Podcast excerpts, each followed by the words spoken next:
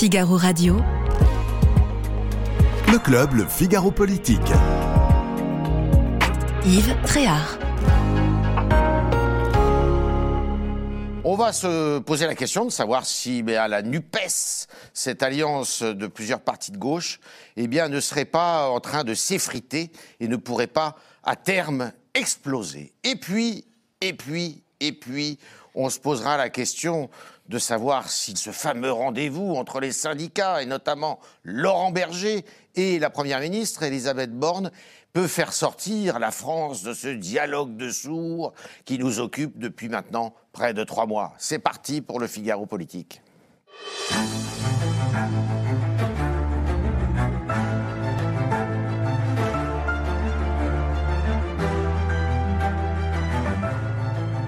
Quel menu avant de dîner, Marie Viseau Rédactrice en chef euh, au Figaro Économie. Charles Jégu, grand reporter au Figaro Magazine. Dina Cohen, journaliste au Figaro Quotidien. Mais il n'y a pas de quotidien de magazine, il y a le Figaro, cette marque, à laquelle, euh, eh bien, euh, monsieur Benjamin Morel, nous vous invitons, professeur d'université à l'Université Paris 2 de droit public notamment.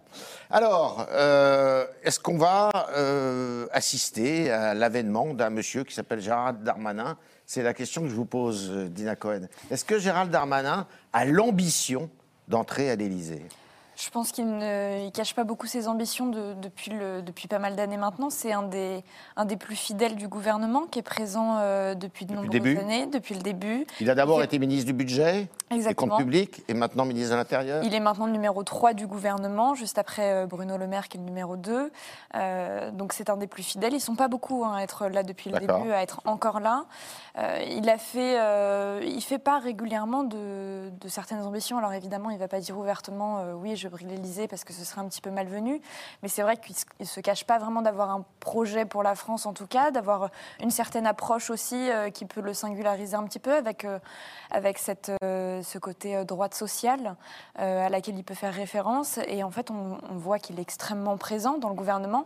On est quand même dans un gouvernement dont peu de visages nous sont familiers. Euh, le gouvernement qu'a nommé Elisabeth Borne euh, l'été dernier est assez peu connu des Français. On n'a que quelques figures qui s'en détachent.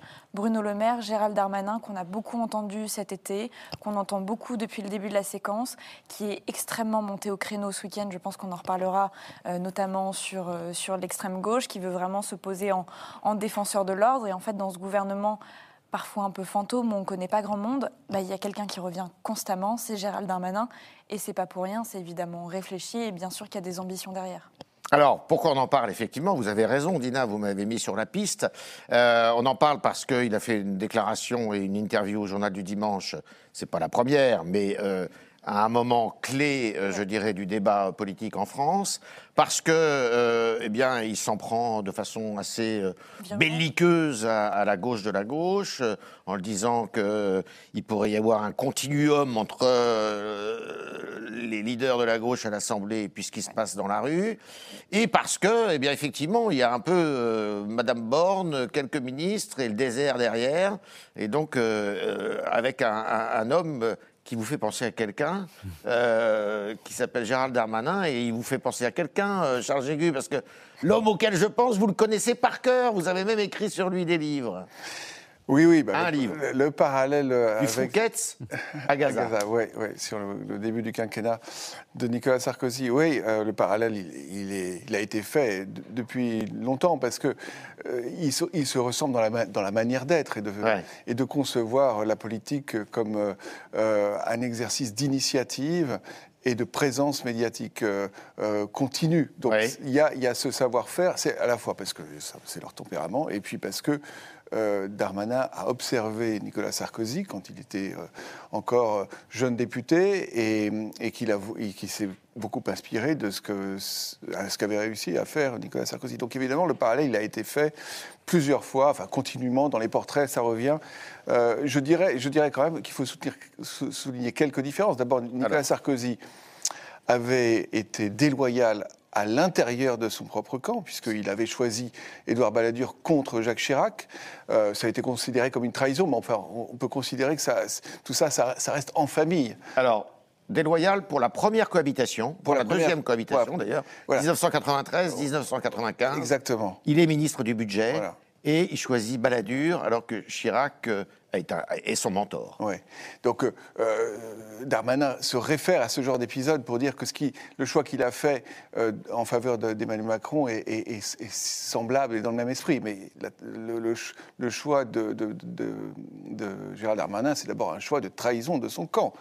c'est pas un choix de déloyauté à l'intérieur. Alors, vous voulez dire, on peut l'interpréter différemment. Ah, vous avez raison. Mais c'est perçu comme ça de manière plus. enfin, ça a été perçu comme ça au moment où il l'a fait. Et d'ailleurs, sa relation avec les les ont été très mauvaises jusqu'à tout récemment. Il a décidé d'arrondir les angles. Donc ça, c'est un premier point. Et le deuxième point, c'est la, période de conquête du pouvoir de Nicolas Sarkozy. Il a dit très très tôt qu'il voulait être président de la République. On se souvient de cette émission où il avait expliqué qu'il y pensait pas seulement en se rasant.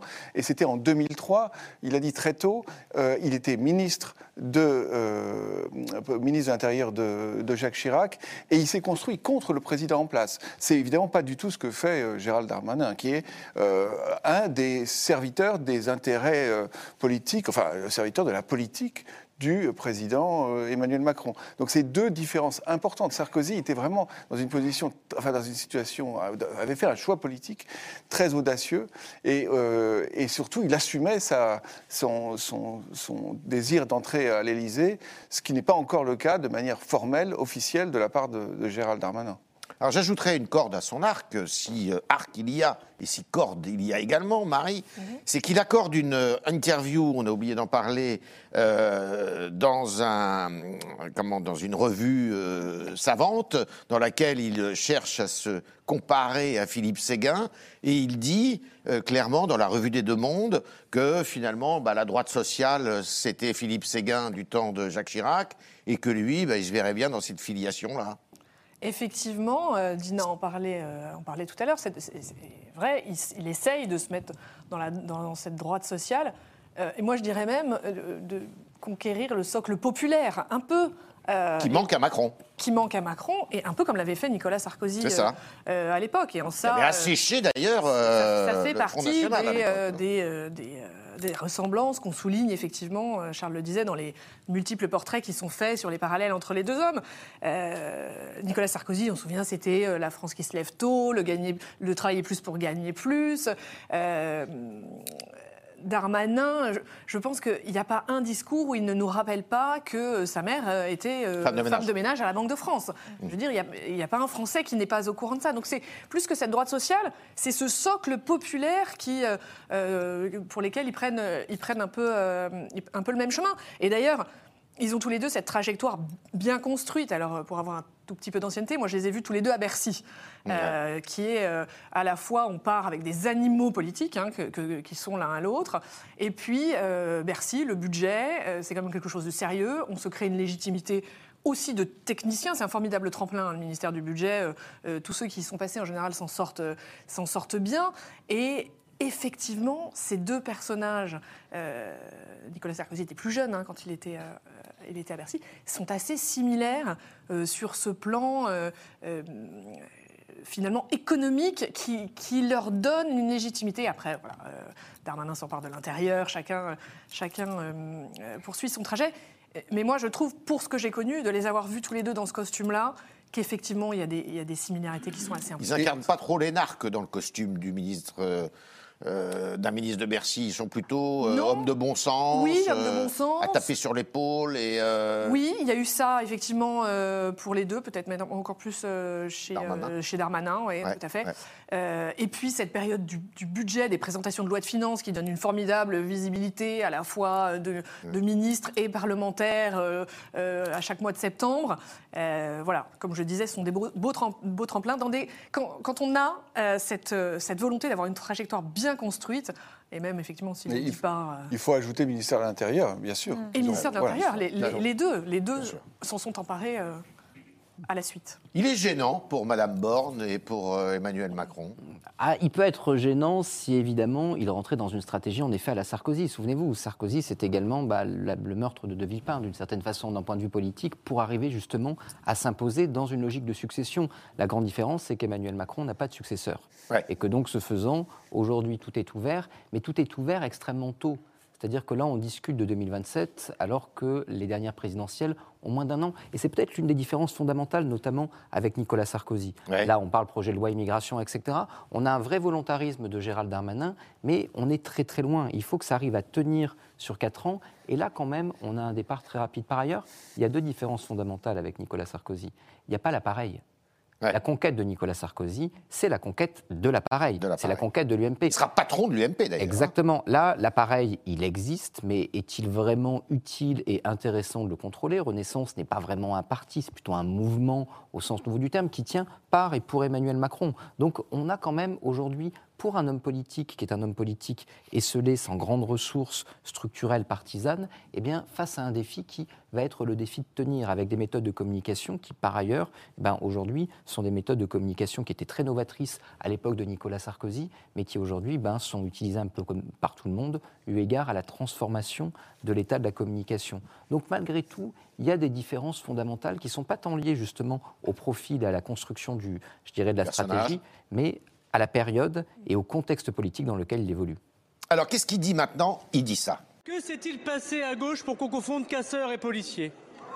Que s'est-il passé à gauche pour qu'on n'ait pas un mot dans une question d'actualité pour penser à tous ces policiers et ces gendarmes qui sont blessés? Que s'est-il passé à gauche quand on n'a pas un mot, quand on attaque des commissariats, des tribunaux, des préfectures, des permanences de parlementaires? Que s'est-il passé à gauche pour qu'on confonde manifestation interdite et manifestation autorisée Que s'est-il passé à gauche pour qu'on ne respecte plus l'uniforme de la République? Que s'est-il passé à gauche pour qu'on haïsse les policiers? Que s'est-il passé à gauche pour faire alliance avec M. Mélenchon qui les insulte, qui les vomit et qui finalement fait honte à tous les électeurs de gauche? Vous êtes en train de dire que Gérald Darmanin vous diabolise. Absolument. Il le fait de propos délibérés et méthodiques. Pourquoi? Parce qu'il pense que de cette manière, sa candidature à l'Élysée pourra surplomber euh, tout euh, le parti de l'ordre. Monsieur Darmanin veut remplacer Madame Borne à Matignon, tout le monde l'a compris, et donc pour essayer de se singulariser, il euh, va dans les outrances qui sont tout à fait insupportables. Et le fait d'être en campagne pour essayer d'être premier ministre, premier ministre à la place de Madame Borne ne justifie pas toutes, toutes les outrances. Alors généralement, Dina, quand on manie l'anaphore, ça peut être suivi de, succès et d'effets. Hein, on se souvient de Hollande lors du débat contre Nicolas Sarkozy, et c'est exactement ce que fait aujourd'hui, sur un registre différent, euh, euh, Gérald Darmanin. Est-ce qu'il a raison de euh, s'en prendre à la gauche, à, la gauche de l'hémicycle, LFI, les écologistes est-ce que euh, c'est payant pour lui, d'après vous, de faire cette euh, sortie? Bah, Je dirais oui et non, parce que d'une part, euh, se poser en défenseur de l'ordre dans un moment où on voit de plus en plus de débordements dans les cortèges, dans un moment où, où les insoumis peuvent parfois, et les écologistes aussi, peuvent parfois entretenir une certaine ambiguïté dans leur rapport à la violence, à la désobéissance civile. Il y a un continuum, à votre avis? Alors, un continuum, c'est peut-être un mot un peu fort, mais ce qui est évident, c'est qu'il y, y, a des dialogues entre euh, des groupes. Il peut y avoir des dialogues, en tout cas, entre des groupes d'ultra-gauche et des groupes euh, écologistes ou insoumis. Il y a aussi un, rapport à la violence qui est particulier. Les écologistes sont, sont souvent partisans de la désobéissance civile, mhm. euh, qui se veut être pacifiste. Après, il y a des débats en interne sur est-ce que la violence est simplement de la dégradation matérielle à, quel moment commence la violence En fait, ce sont des débats internes qu'ils ont. Donc, d'une part, c'est c'est évidemment euh, pertinent et nécessaire, euh, je dirais même, de se poser en défenseur de l'ordre dans un moment comme celui-là, euh, surtout que Darmanin est un, est un homme qui vient de la droite, donc c'est cohérent avec son discours. Après, il y a d'une autre part, il y a aussi le fait que pendant ce temps-là, euh, rien n'est adressé au Rassemblement national. Mmh. Et c'est vrai qu'il y a un vide qui est laissé, qui a été euh, fait remarquer euh, à la majorité, et la majorité d'ailleurs, les députés notamment en, non conscience. il y a un vide dans l'opposition qui est menée au, RN. C'est vrai qu'on met, on met le, on, se focalise sur les insoumis, sur les écologistes, et en attendant cette opposition dont on voit qu'elle monte, on voit dans les sondages qu'ils sortent plutôt, plutôt gagnants de cette séquence retraite, alors qu'ils ne sont pas très actifs, hein, on ne les entend pas beaucoup. Et, donc c'est vrai qu'il y, a cette stratégie un peu à double tranchant parce que d'une part, c'est important de se positionner de cette façon dans ce moment-là. Et en même temps, il, tout focaliser sur, euh, sur la France insoumise, sur les écologistes, c'est aussi laisser euh, finalement un boulevard au Rassemblement national, dont il faut le rappeler, les macronistes sont terrifiés à l'idée que le RN gagne en 2027. Mmh. Mais en même temps, cette stratégie peut aussi euh, ah servir cette montée du Rassemblement national. Oui, ça, ça peut aussi être un moyen pour lui déjà de contrer Gérald Darmanin, le Rassemblement national qui ne dit rien je, oh, Moi, je trouve qu'il il a plutôt 20 sur 20 sur cette intervention. Euh, du point de vue euh, politique, euh, du point de vue gouvernemental, puisqu'évidemment, il incarne les forces de l'ordre, il les défend, il monte au créneau pour le faire. Donc là, je ne vois pas ce qu'on peut lui reprocher. C'est vrai qu'il y a eu des débordements. donc c'est normal qu'il cherche à, à, mettre en difficulté l'opposition la plus bruyante dans l'hémicycle. et je pense que la difficulté, c'est justement de de reconstituer à euh, une, une, unité électorale qui euh, rassemble au-delà de, de, Renaissance et qui va chercher l'électorat populaire. On en parlait tout à l'heure. Cet électorat populaire qui effectivement est chez RN. Euh, RN qui, dont, dont, dont, et c'est vrai, qui, ne, qui, est silencieux de manière très astucieuse, qui, tire les marrons du feu, etc. Mais, pour ne pas être en défaut justement d'incarnation d'autorité, je pense que euh, Gérald Darmanin vise plutôt juste dans ses calculs politiques. Alors, il va y avoir euh, une discussion sur euh, un projet de loi qui s'appelle Asile et immigration.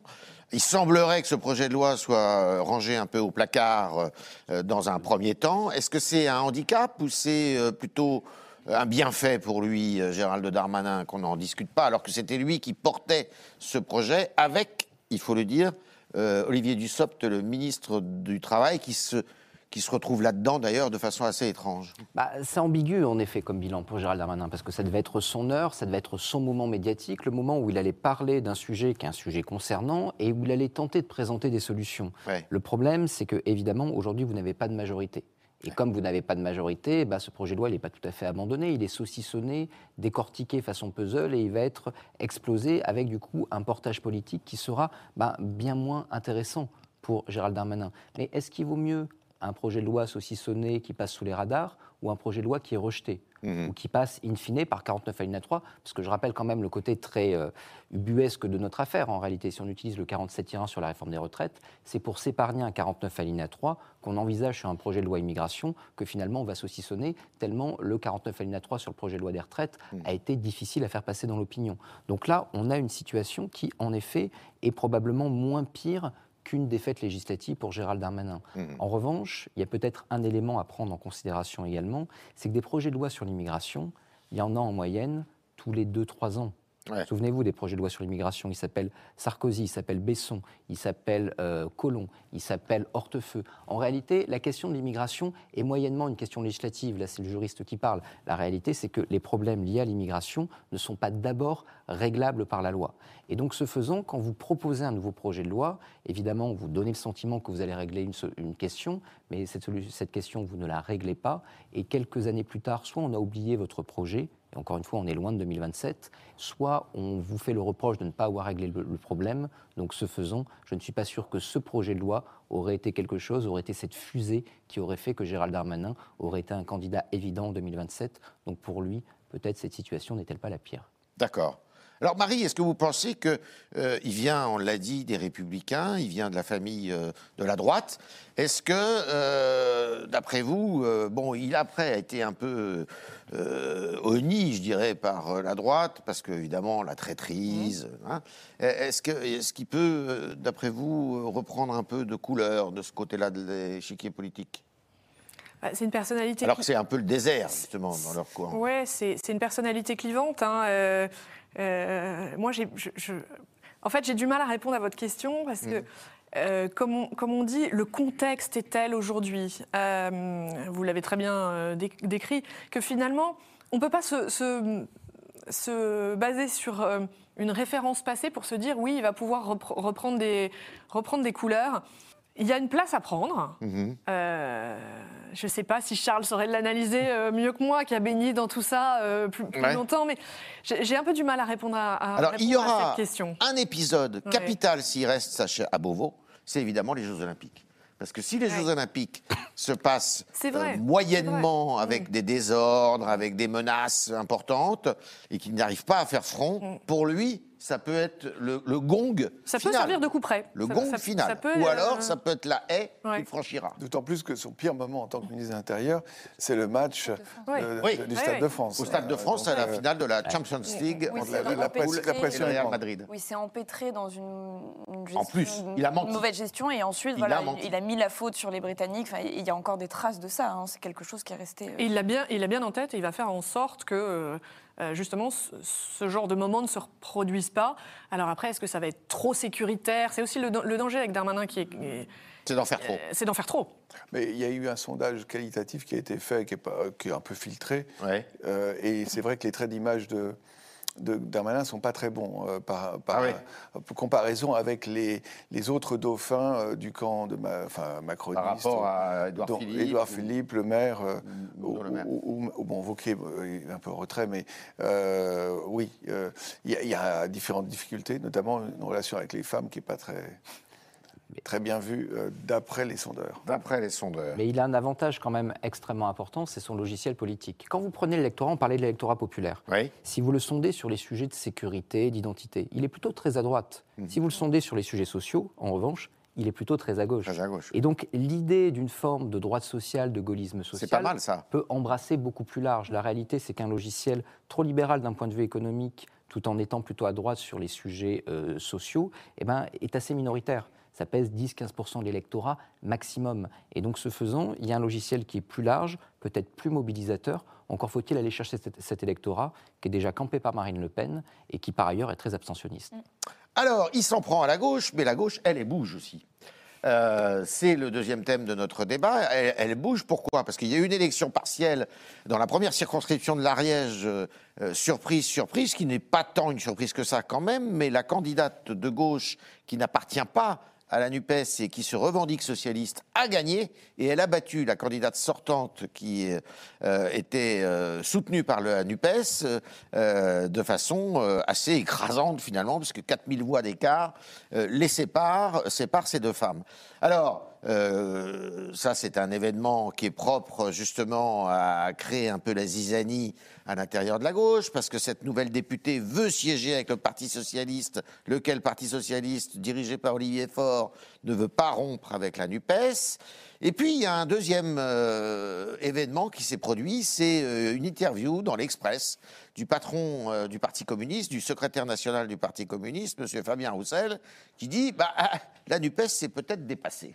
Alors, on se pose beaucoup de questions et la NUPES bien, est sur le grill avec un patron qui n'est pas à l'Assemblée nationale, qui s'appelle Jean-Luc Mélenchon et qui est sous le feu de la critique. Est-ce que ça peut euh, voler en éclats, cette affaire?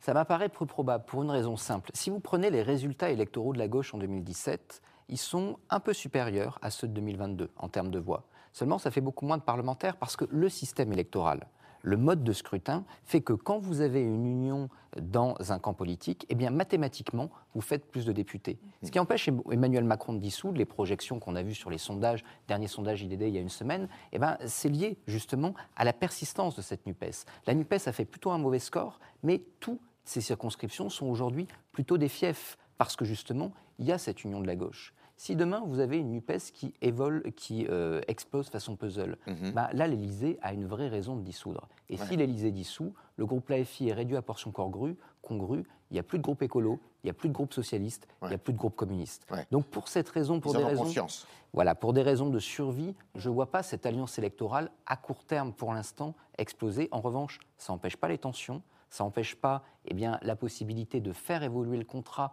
au gré notamment des rapports de force, les européennes vont être intéressantes parce que ce pas des bonnes élections traditionnellement pour la FI. Donc là, il va y avoir une volonté de renégocier à la fois en amont et en aval de ces européennes, mais pour des raisons de survie, l'explosion de cette alliance m'apparaît aujourd'hui encore improbable. Alors, est-ce que le patron du Parti communiste, il n'est pas grisé par la sympathie qu'il inspire? Belle gueule, il aime le saucisson, il aime la bonne bouffe. Il est bien de chez nous, quoi. Oui, il pourrait être un lecteur du Figaro. Voilà. il l'est peut-être. D'accord. Mais oui. Ben, vous avez entendu, vous avez tous une belle gueule.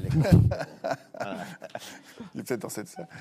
non, mais il est un peu grisé parce qu'il a un capital de sympathie très fort depuis, le, depuis la présidentielle, effectivement, qui ne se traduit pas de point de vue électoral. Oui. Bon, euh, et, quand il dit que la NUPES c'est fini et il prend un peu ses désirs pour des réalités, c'est normal qu'il le dise, euh, je, suis assez d'accord que c'est peu probable parce que leurs intérêts électoraux sont plus forts, mais, mais en revanche, il met le doigt sur quelque chose parce que euh, de mémoire de journaliste politique, une, élection partielle aussi commentée, c'est rare. Oui, ça a été vraiment considéré comme un événement et je crois que c'est à juste titre, parce que la, députée battue avait été élue, donc députée NUPES, enfin. Euh, euh, elle est fille.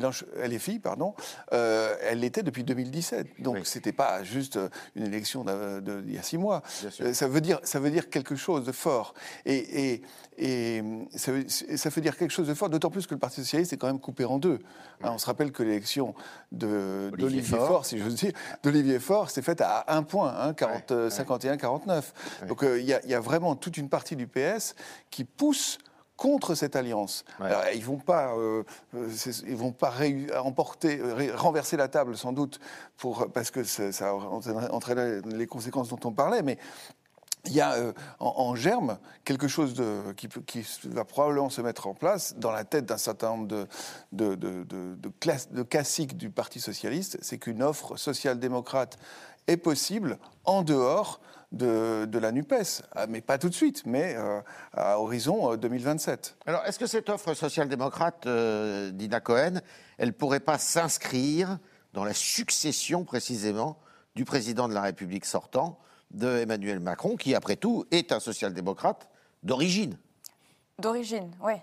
ah oui, mais l'axe central qu'il a construit, il va du centre-gauche ou centre-droit. Après, on, a pu voir que l'aile gauche de la majorité, par exemple, qui est toujours présente, s'est quand même réduite en 5 ans. Euh, que les soutiens émanant de la gauche, en fait, il y a, plus grand... Enfin, ceux qui, qui, soutiennent Emmanuel Macron sont passés du côté d'Emmanuel Macron. Il y a plus grand monde de Macron compatibles. Euh, d'ailleurs, c'est bien le principe de la NUPES, d'avoir finalement radicalisé un bloc, et puis ceux qui étaient ambigus, bah, ils partent chez Macron, et puis on n'en parle plus. Euh, après, il y a encore un espace, parce qu'en fait, quand, quand Emmanuel Macron euh, ne sera plus là, déjà on voit bien que pour l'instant, ceux qui ont des ambitions, on parlait de Gérald Darmanin, on peut aussi parler de Bruno Le Maire, Edouard Philippe, se trouvent plutôt vers la droite. Donc il va y avoir un espace à occuper. On voit qu'avec la NUPES, le, le centre de gravité de la gauche s'est déplacé vers une certaine radicalité.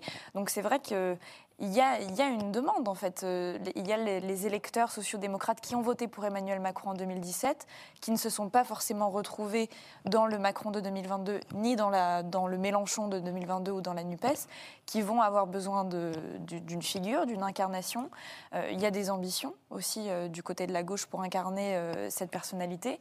Après, c'est comme c'est comme souvent, il y a des ambitions contraires et en fait, on n'a pas un front uni contre la NUPES euh, au sein même de la gauche. C'est-à-dire que vous avez Carole Delga, vous avez Bernard Cazeneuve, euh, vous avez... Euh, François Hollande. Vous avez, vous avez, toujours François Hollande quelque part, c'est toujours là. Vous avez Michael Delafosse, le maire de Montpellier. Euh, et en fait, toutes ces personnalités-là n'attendent une chose, c'est que les unes et les autres euh, ratent quelque chose pour prendre le lead. Donc il y a aussi un enjeu. Ils ne sont pas unis dans leur euh, lutte, entre guillemets, contre, contre Jean-Luc Mélenchon. Et, et puis après, il faut voir aussi ce qui va se passer. Les rapports de force, on parlait des européennes. Il faut tout, n'est pas écrit. Euh, il faut voir les rapports de force qui vont se, faire aux européennes ou aux élections municipales aussi. Parce qu'ils parce vont euh, partir euh, désunis, là, pour le coup. Alors, c'est fort probable qu'ils partent, des, partent désunis aux européennes, oui. Et on va voir ce que, les, conséquences qu'il faudra en tirer. Et, en fait, le, projet de, de, certains socialistes qui sont en soutien de la NUPES, c'est de réussir à prendre le lead au sein de la NUPES, lead que pour le moment euh, Jean-Luc Mélenchon conserve.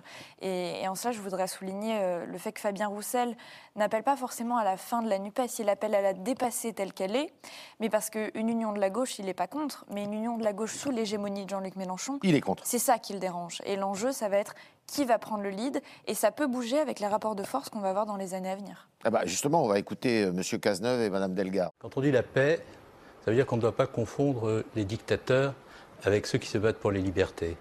Ça veut dire que lorsqu'on est favorable au multilatéralisme, à la paix, à la concorde entre les peuples, on ne trouve pas de circonstances atténuantes à Poutine. On ne peut pas dire dans notre pays, comme ça, devant les Français, en utilisant toutes les outrances, que la police tue. Parce que s'il y a des policiers qui manquent à leurs obligations déontologiques, qui manquent euh, à leurs devoirs lorsqu'il s'agit de lutter contre toutes les formes de discrimination, et c'est vrai, il n'y a pas d'instruction donnée par la République à la police pour qu'elle se comporte de la sorte. Quel est l'avenir de la gauche C'est de présenter un projet de gouvernement. Et donc là, aujourd'hui, il faut faire une pause, stopper les invectives, euh, stopper les petites phrases assassines sur les réseaux sociaux, se mettre autour d'une table, travailler à un projet euh, de gouvernement toute la gauche, toutes les forces euh, citoyennes de gauche, les partis bien entendu, mais pas uniquement. Et autour de la table, il doit y avoir également la France insoumise. Celles et ceux qui, à la France insoumise, veulent travailler pour le pays, veulent avoir le pouvoir. Et nous devons être une force de proposition. Il faut arrêter euh, de penser que soit on a le suivisme derrière Mélenchon, soit on a Macron. Ce hmm. n'est pas vrai. On a l'union de la gauche, mais qui doit être équilibrée, qui doit être dans un projet de société qui rassemble et pas qui divise. On ne peut pas continuer à être dans le tumulte.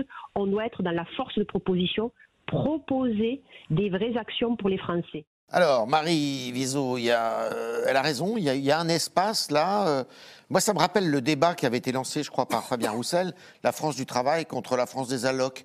Euh, c'est deux gauches. Il y a une gauche qui défend le travail, la France laborieuse, et puis une autre qui est plus sociétale, qui est plutôt la gauche qu'on connaît et domine aujourd'hui, quoi. Alors effectivement, elle n'a pas complètement tort, hein, Carole Delga. Oui, il y a, il y a cette gauche-là. Alors juste nous, on a, on a travaillé avec, euh, avec les équipes socialistes sous François Hollande, les ministres, les collaborateurs, les, les, parlementaires, les, euh, euh, à la commission des finances. Moi, je comprends que tous ces gens soient complètement dingues aujourd'hui d'appartenir à ce groupe qui hurle pendant le débat sur les retraites, qui chante, qui invective, qui effectivement se sert des réseaux sociaux pour exister.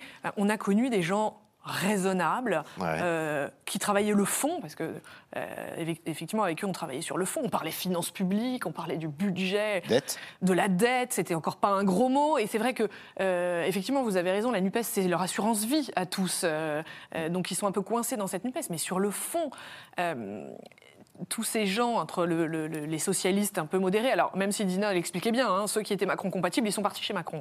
Mais il reste quand même des socialistes qui ne peuvent pas, sur le fond, se retrouver euh, dans, euh, dans ce, groupe de la NUPES, euh, avec qui il est quasiment impossible aujourd'hui de, parler du fond. C'est ces milliers d'amendements qui ont été déposés au début du, débat sur les retraites pour empêcher de parler de l'âge de 64 ans. Même les syndicats n'ont pas aimé cette, cette stratégie de d'obstruction qui aurait permis euh, de discuter sur le fond de l'âge de, la, de, la, retraite. Euh, voilà, et donc c'est ce créneau-là, je ne sais pas comment ils font pour le, pour, pour le reprendre et lui redonner euh, une, vie à part entière. Mais c'est ce créneau-là qui, qui D'autant que Marie, par rapport à l'époque que vous décrivez là, mm. qui n'est pas si ancienne que si ancienne, que, ça, non, non. Mm. Il y a aujourd'hui cette écologie militante décroissante euh, qui s'est invité et qui est représenté, incarné à l'Assemblée nationale par plusieurs figures, comme Madame Rousseau, euh, les ennemis, euh, enfin les antispécistes, tout ce que vous voulez, qui sont aujourd'hui bah, bah, qui sont élus de la République. Qui hein. crient plus fort que les autres. Alors, ils sont élus de la République et crient plus fort que les autres. Ils ont des moyens de communication, euh, donc tous les décroissants. Euh, euh, effectivement, Sandrine Rousseau et, ses, amis, ils, prennent de la voix, ils se font entendre, c'est amplifié sur les réseaux sociaux, donc ça, ça, fait de l'adhésion autour de, ces de, toutes ces théories. le libéralisme qui est un peu mis à mal dans les débats intellectuels. Mhm. Est-ce qu'il faut changer le libéralisme? Oui, tout ce contexte fait qu'on les entend, effectivement effectivement. Oui. Juste un point. Oui, bien sûr. Euh, euh, les, commentaires sur la NUPES ou sur d'autres événements politiques changent vraiment très vite parce que après l'annonce du 49-3, tout le monde a dit bravo, la NUPES va tirer les marrons du feu. C'est quand même eux. Et ça va être le, troisième, le troisième tour dans la rue. Finalement, euh, on se rend compte cette petite partielle de rien, mais qui n'est pas de rien non plus, on l'a bien dit, elle, nous montre que la stratégie de la NUPES n'est peut-être pas la bonne. Oui, ouais, bien sûr. Donc ce dialogue de sourds euh, qui existe depuis maintenant pas mal de temps entre la Première ministre Elisabeth Borne et M. Berger, Marie, mm. ça sent bon ou où la fumée euh, ne va pas sortir de l'hôtel Matignon ah, La fumée ne va pas sortir blanche, ça c'est sûr. C'est-à-dire que chacun y va en campant sur ses positions. Euh, donc après, la question est de savoir est-ce que ça va cramer. Euh, non, mais évidemment, Laurent Berger, parce qu'il reste quand même au cœur du dispositif, hein, malgré la, nouvelle élection, l'élection de, de, la nouvelle patronne de la CGT, Laurent Berger reste au cœur, au cœur du dispositif.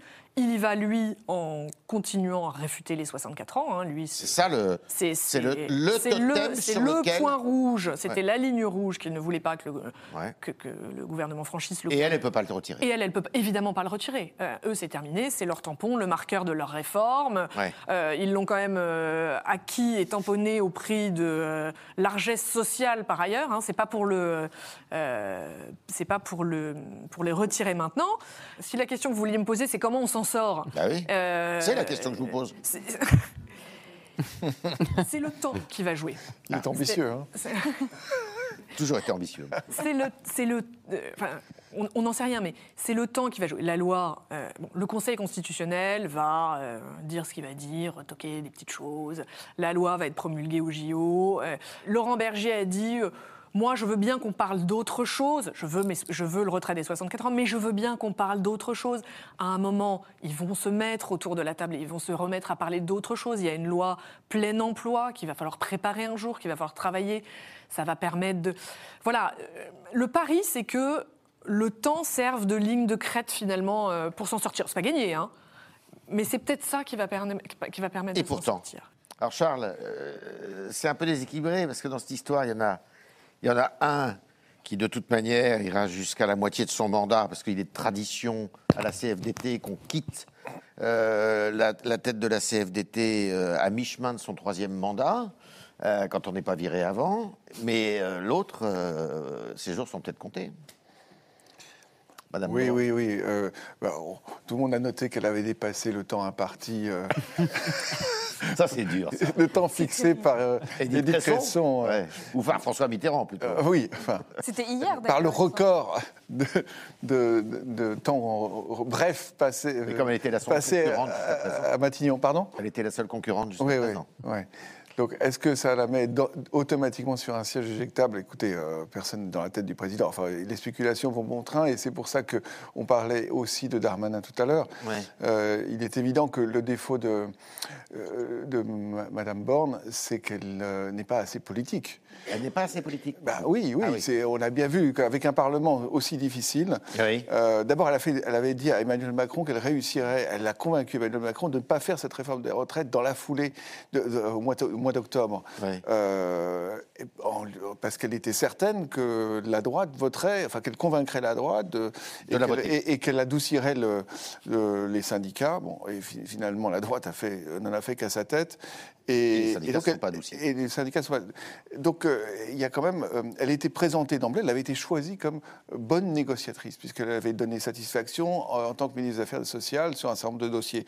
Là, on voit que ça n'a pas été vraiment le cas. Donc, est-ce que c'est une raison suffisante pour euh, la, lui dire merci, au revoir le, le, président n'aime pas, tout le monde le répète, aucun président n'aime agir sous la pression.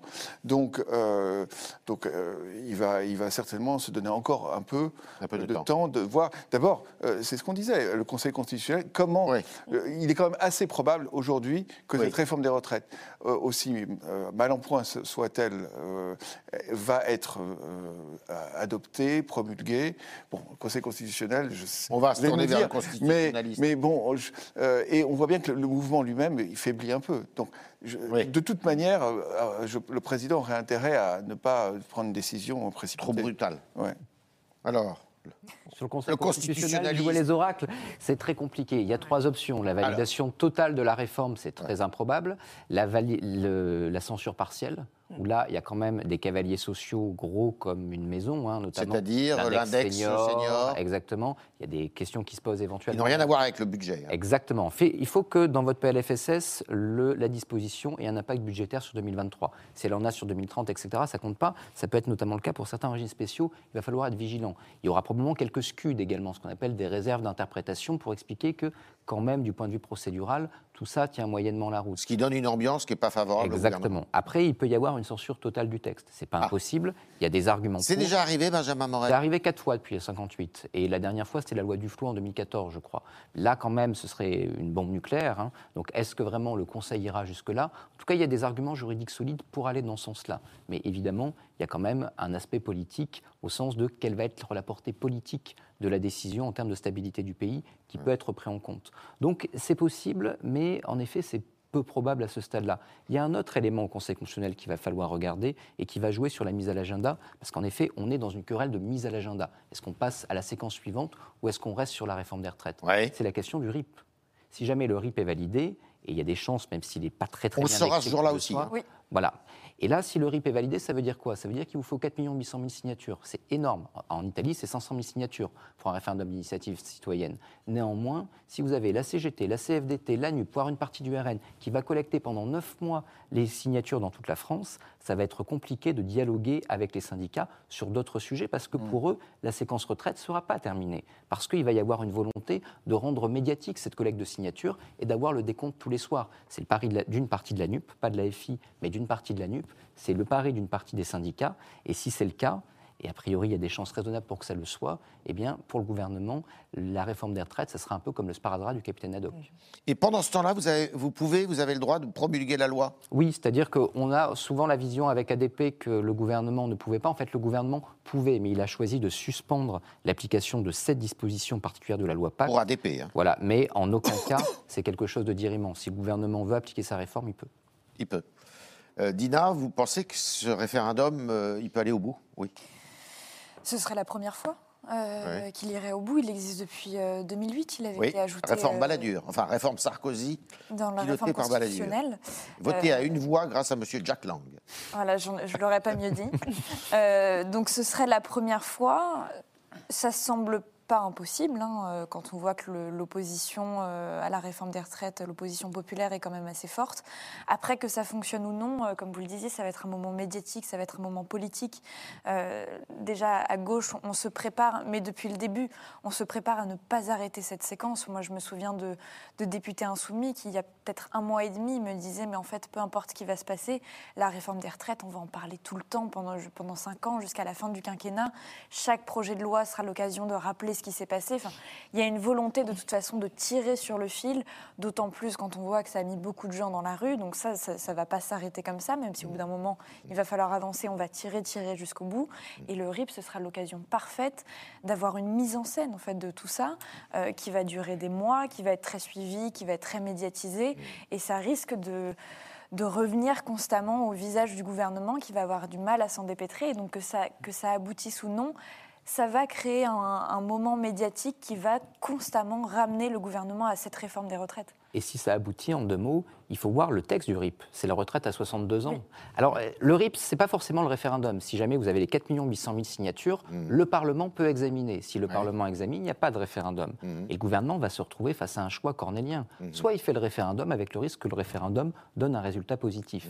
Auquel cas, la retraite à 62 ans, du point de vue des marchés, etc., je ne suis pas économiste, mais le message va être singulier à faire passer. Soit il décide de neutraliser la chose en faisant voter contre le Parlement, il trouvera des majorités dans les deux cas. Mais auquel cas, imaginez le malaise démocratique et la crise politique. Donc si jamais cette procédure arrive au bout, ça devient extrêmement, extrêmement compliqué et on creuse justement la crise politique. Marie, euh, quels sont les textes Alors, euh, si euh, Madame Borne veut habiller son propos, donc elle peut les inviter à réfléchir au travail. C'est vaste, ça. C'est quoi réfléchir au bah, travail C'est cette fameuse loi plein emploi qu'on nous annonce depuis. C'est plein emploi. oui, plein emploi. C'est-à-dire 5% de chômage. Alors oui, le plein emploi, c'est 5% de chômage, euh, sachant qu'on sait toujours que c'est le plus difficile, c'est de passer de 7 à 5, parce qu'évidemment, il faut attraper ceux qui sont très loin du chômage. mais c'est ça. Hein. Euh, on, est à, on est à un peu plus de 7, ouais, À, peine un peu plus de 7. Euh, mais, mais dans, ce, dans, ce, dans cette loi hein, sur, sur laquelle l'exécutif aurait bien aimé travailler, déjà, on ne sait pas, on sait pas ce qu'il y, aura dedans. Alors il y a des grandes têtes de chapitre, le revenu universel contre ah activité, l'expérience l'expérimentation de la semaine de 4 jours. Alors ça, on n'a pas très bien compris euh, comment ça figurait dans une loi, parce que autant ils peuvent l'expérimenter dans la, fonction publique s'ils le veulent, mais c'est une histoire d'entreprise, hein, c'est des accords d'entreprise, donc peut-être les faciliter par la loi, on ne sait pas encore très bien. Le partage de la valeur Le partage de la valeur. Alors, le partage de la valeur, c'est quoi? C'est le partage Alors le partage de la valeur, c'est assez important. D'ailleurs, ils ne savent pas s'ils vont faire une proposition de loi ou le mettre dans cette loi plein emploi. C'est encore en discussion parce qu'ils veulent justement aller vite et montrer au sein Alors le partage de la valeur, c'est les entreprises qui se portent bien, qui font des profits, euh, et ben qu'elles puissent le redistribuer de manière euh, plus évidente, systématique et, et, juste euh, aux salariés via via les dividendes salariés, ce qu'il ne faut pas appeler le dividende salarié, mais la, la participation et l'intéressement. C'est ça.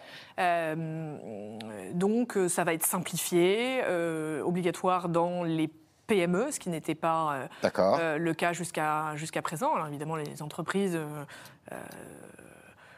ils vont bon an mal an parce que ça les arrange pas. Elles préfèrent tout ce qui n'est pas fait sous contrainte et dire nous on est raisonnable quand on peut distribuer de l'argent, on le fait. Bon, le fait est que c'est un accord qui a été trouvé par les partenaires sociaux, patronat et syndicats, et que ce partage de la valeur, le gouvernement veut montrer qu'il écoute les partenaires sociaux. C'est aussi un moyen de se réconcilier avec les, avec, euh, avec les syndicats, entre guillemets, euh, et de retransposer le texte tel qu'il a été trouvé. Alors, ce qu'on dit aussi, et ce qu'on entend, la petite musique dans les. c'est de dire, bah, il faudrait aussi, peut-être, et c'est ce qu'on entend à l'intérieur du MEDEF, qui dit, mais il faut qu'on aide le gouvernement, il faut que nous, on sorte du bois, parce que c'est vrai que le MEDEF, alors, complètement silencieux. Complètement absent. Depuis un moment là. Hein. Euh, alors il y a des problèmes de succession aussi chez eux, mais ça c'est pas un problème, mais c'est Oui, alors ils sont eux aussi en, pleine campagne pour la succession de, Geoffroy Roux de Bézieux, mais effectivement on leur a demandé et on s'est demandé pourquoi rester à ce point euh, muet pendant, euh, pendant une réforme des retraites. Euh, qui est quand même un enjeu. Alors, il y, avait différents mouvements hein, au sein du patronat. Il y a ceux qui auraient voulu effectivement sortir, et puis la ligne adoptée par le président actuel, euh, qui est celle qu'il a. Euh, qu'il a décidé d'endosser, qui est de, ne, considérer que ça aurait gêné le gouvernement plus qu'autre chose. Que d'intervenir. Que d'intervenir, que de le soutenir, que d'insister sur le fait que cette réforme était nécessaire. Parce que les patrons. Parce que le patronat, le gouvernement, c'est leur interprétation. Hein. Donc ils se sont dit, on n'y va pas, ça, ça va être contre-productif. Charles, euh, vous qui avez observé, qui observez la vie politique, euh, on est dans une passe et une période difficile, non? Comme vous n'avez, euh, comme vous avez rarement vu, non? Je, ne suis pas si vieux que ça. non mais peu après général de Gaulle. Non mais mettez-moi en valeur. non, non, mais non, mais il y, y, a cette histoire de malédiction du deuxième mandat présidentiel qui, euh, qui, semble pour l'instant euh, se, confirmer. Ce qui a été vrai pour le général de Gaulle, pour euh, François Mitterrand, pour Jacques, Chirac, semble se dessiner de la même manière pour Emmanuel Macron. Parce que très franchement, bon, il a quand même, on va, j'avais oublié cette histoire de référendum d'initiative. C'est évidemment ça change complètement la donne. C'est vrai que si en plus il se produit ce que vous décrivez, euh, là, c'est la catastrophe. Bon, euh, euh, on, pensait que, on pensait que ça pouvait se résoudre, se décanter doucement jusqu'à jusqu'à l'été. Mais si c'est pas le cas, là, c'est la fille. Mais, mais, mais, même en l'état, euh, le pays est très abîmé. Bon. Et donc, il n'a pas réussi à fabriquer, à, convaincre. on ne réussit jamais à convaincre sur les retraites, mais à ce point, c'est quand même euh, assez impressionnant. Et surtout, il n'a rien à proposer. De, voilà. voilà on n'arrive pas à imaginer vraiment. Euh, bon, il y a cette idée de, loi travail, c'est pas mais on, voit bien que les contenus sont quand même très flous. Très flous et le reste, on ne sait pas. Là, où tu as raison, Charles, je rebondis juste un instant, c'est que le pays est clivé, les, les jeunes contre les vieux, les riches contre les pauvres, Paris contre la province. Et dans un contexte comme ça, j'ai fini, on ne peut pas avancer. 10 mmh. secondes. Non, rapidement, et surtout, il y a une majorité parlementaire explosée. Et ça, même en 88, il y avait des majorités mmh. parlementaires qui pouvaient se composer par alliance avec les communistes et les centristes. Là, aujourd'hui, les groupes eux-mêmes sont très fragilisés, et ça, c'est très nouveau, et ça fait plutôt fin de quatrième que vraiment cinquième. Mmh. Cette réforme des retraites, dont on va parler probablement encore la semaine prochaine, c'est mon petit doigt qui le dit.